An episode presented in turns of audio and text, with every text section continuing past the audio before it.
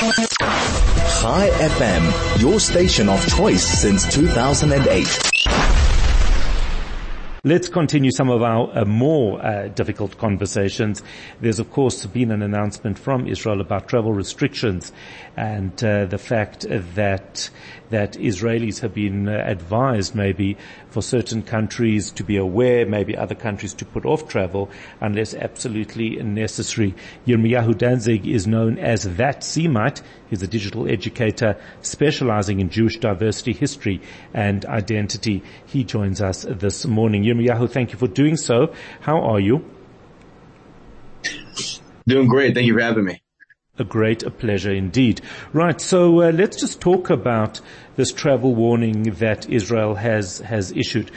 How do the levels work? How how seriously uh, does Israel take this?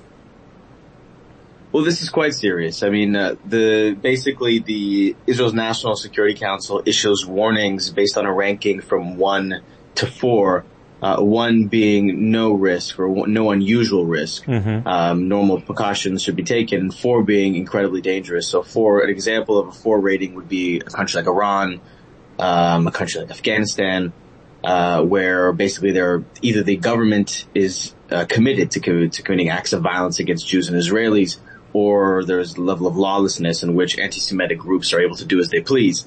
Um, and uh, levels three and uh, two is when you start to see an escalation of anti-Semitic violence or high risk to Israelis um, in uh, amongst the populace, and that's what we're seeing right now. Is a number of countries, uh, particularly in Europe, where that had no uh, unusual uh, warnings, have now been upgraded to a level two. Um, and a level two basically means that Israelis and Jews traveling in these areas need to be careful uh, of of uh, displaying their Jewish Jewishness publicly, um, and also to be sure that they do not uh, attend public rallies um, where they're associated with Israel or Judaism. It's interesting that South Africa has been declared a level three and it, it's fascinating that on the streets here in South Africa you don't feel anti-Semitism. Certainly in Johannesburg and maybe it's a little bit different in Cape Town, but in Johannesburg you really don't have a sense that you need to hide your Jewish identity at all. Uh, so I was quite surprised to see that, I mean, I would be more nervous to to wear a kippah in in Germany or France certainly than I than I am in South Africa where I wear one uh, all the time. Yeah, it's interesting how they come at these assessments. I'm sure a lot of it has to do with uh, the news coming out of certain places. Mm. Um, certainly, the, the level of anti-Semitism we're seeing in places like Germany and France is just is just un, it's it's shocking to many people uh, across the world. I think that people are looking at events like uh, the investigation of David Teeger um, mm, as mm, some type mm. of uh, inquisition and saying, "Oh, what does this mean for for for Israelis and supporters of Israel in general in South Africa?" Yeah, you see, again, that's fascinating because I, I, I read, so here we have, I would argue that here it's the opposite to, to many places like the United States or Germany. In Germany and the United States, you've got an incredibly supportive government uh, in terms of Israel, uh, but the, the people on the ground, same in the UK maybe, uh, there's a, a, lot of anti-Semitism. Here there's almost, it's almost inversely proportional.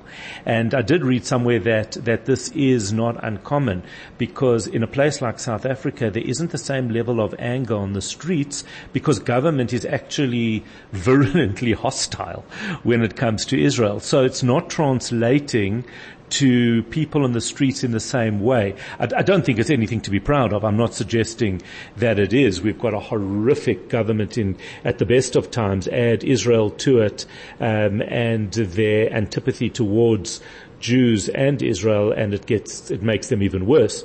But but that said, it it somehow seems not to be translating uh, to to what we're finding on the streets, uh, which which is interesting. And yes, of course, you mentioned the David Teeger uh, incident, and by the way, that was the ruling came out last night where they said there was absolutely nothing wrong with what he did. Um, number one, he's entitled to freedom of expression, and number two, he did so at a Jewish event. He was not representing Cricket South Africa. He was representing himself, where he won an award at the Jewish Achievers event.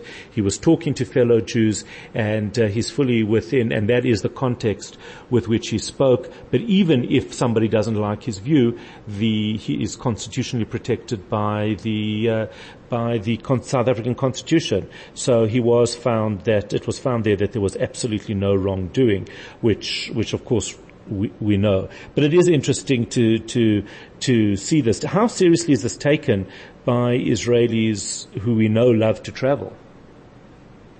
Well, it's taken very seriously. I think that first, I, I do want to mention that the three uh, rating given by the National Security Council um, indicates that there are some places in which there is zero to no risk, and there are places which are high risk. So it, it indicates that there are certain cities or regions ah, that are, okay, so that are more risk than others. Mm, mm. Um, but I, but to, to answer your question, Israeli society is taking this very seriously. I mean, it's it's pretty felt across the board that right now Israelis don't have a place to go um, other than Israel. Um, this is expressed in the, the, by the news anchors as well as in by Eretz Nehederet, which is a very, very famous uh, you know comedy show yes, which comments we, we on, on, on Israeli politics. Mm. Yeah, and so the, the idea that Israelis are kind of stuck here right now, and, and this, and we have no other place to go, is, is seen as something on the one hand, uh, tragic, but on the other hand, it's, it's, it's added to this feeling of, of incredible patriotism and, and connection to, to Israel, which I think, you know, is, uh, quite a, uh, an impressive response to a very dire situation given the cultural climate before October the 7th and where a lot of people were, were threatening to leave Israel because of the, uh, judicial reforms.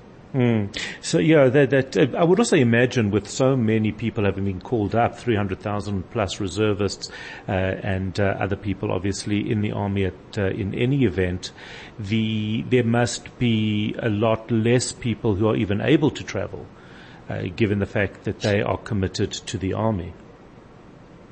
Certainly, certainly, and and it's even if you're not in reserves, everybody knows somebody uh, or is a neighbor of somebody that has a, a, husband or a child in reserves. And so the feeling of this kind of collective responsibility to help each other out in these times when, when some of the main providers are not in the home, um, is, is, is certainly tangible. And so the, the idea that, you know, this isn't the ideal time to be looking to book your, your vacation to, uh, to Mykonos or to Cyprus is, is pretty widespread. Mm. But, you know, like I said, we're still in this mode of, you know, this national effort, which is, is seen as um, the, the effort to defend Israel from uh, what what is perceived as an existential threat.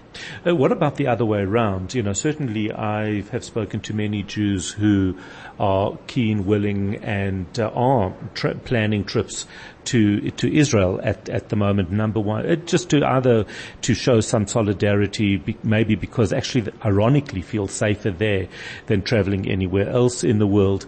Is this a good thing to do, or does this place a burden on Israel that maybe at the moment they shouldn't have to be dealing with uh, with uh, with foreigners? Well, the reality is, is that the, one of the things that's been on the the, the top of uh, decision makers' minds since the beginning of this conflict is the economy, and and and having people travel to Israel, um, and you know, bringing their uh, their ec- economic support. They're bringing goods and, you know, and, and, and, and, any type of travel helps enrich the economy. I don't think anybody's seeing this as a burden. Uh, if anything, the more people that come and, and participate in, uh, in uh, donation drives and, uh, and come and, you know, support the soldiers, it's, it's an incredible increase in morale. There's, there's certainly a feeling that, that even though Israelis are quote unquote alone in the world. They're not alone vis-a-vis diaspora Jewry, not in any respect. Yeah, well certainly we're seeing it now. And that is also again, as you mentioned, uh, you, you, mentioned it in passing before October the 7th, there, there was this terrible divide within Israeli society, but I would even add there was a huge chasm between uh, Jews in the diaspora and Israeli Jews. And certainly I've spoken and mentioned that where, where COVID was a very difficult time because all of a sudden uh, Jews around the world, and I'm not uh, arguing the, the legitimacy of it, but all of a sudden we were we realized, hold on, we're not Israeli, we are Jews living in the diaspora. And, and it isn't the same when we couldn't visit Israel and be part of, let's say, family, uh, family events there that we might need to be. And I think that that chasm only grew after, after, even after the end of COVID. I think it's been a difficult time. Certainly you've seen it, uh, with the diaspora during the United States and Israel, less so with South African Jews who I think have a much more simple and straightforward view of of, of, of an approach to Zionism, uh, an uncomplicated view generally. Uh, but, but you even, even with this community here, you saw that chasm growing. And October the 7th just changed everything. There was no more discussion about anything like that. South Africans, like Jews around the world, just are unequivocally supportive of Israel and will pretty much do anything to, to, to assist however they can. So it has been a very, very interesting shift. Absolutely. And I think that it, it reflects that for the past uh, few decades, I think there's been a feeling amongst diaspora Jewry, particularly in the United States, North America generally, that Israel is just an immutable reality. It's something that can be taken for granted. And October the 7th was a rude awakening for a lot of, mm, uh, mm. a lot of Jews in the diaspora, supporters of Israel, Zionists. Wow, we really can't take this for granted. And if we, if, and, and at the end of the day, anti-Semites of the, the type of like Hamas, uh, and their supporters don't care whether or not you're a Jew in the diaspora, just like we saw people gathering outside of a falafel shop in Philadelphia, uh, I believe it was, uh, earlier this week, accusing the Jewish owner of genocide. Uh, we can't be, we can afford to allow our differences, uh, to keep us so separated that we're vulnerable from attack from, uh, from a thousand. Very, very much so. Thank you for that fascinating conversation and uh, keep safe and keep doing the important work that you do. That was Yirmiyahu Danzig. He's known as That Semite. He's a digital educator specializing in Jewish diversity in history and identity.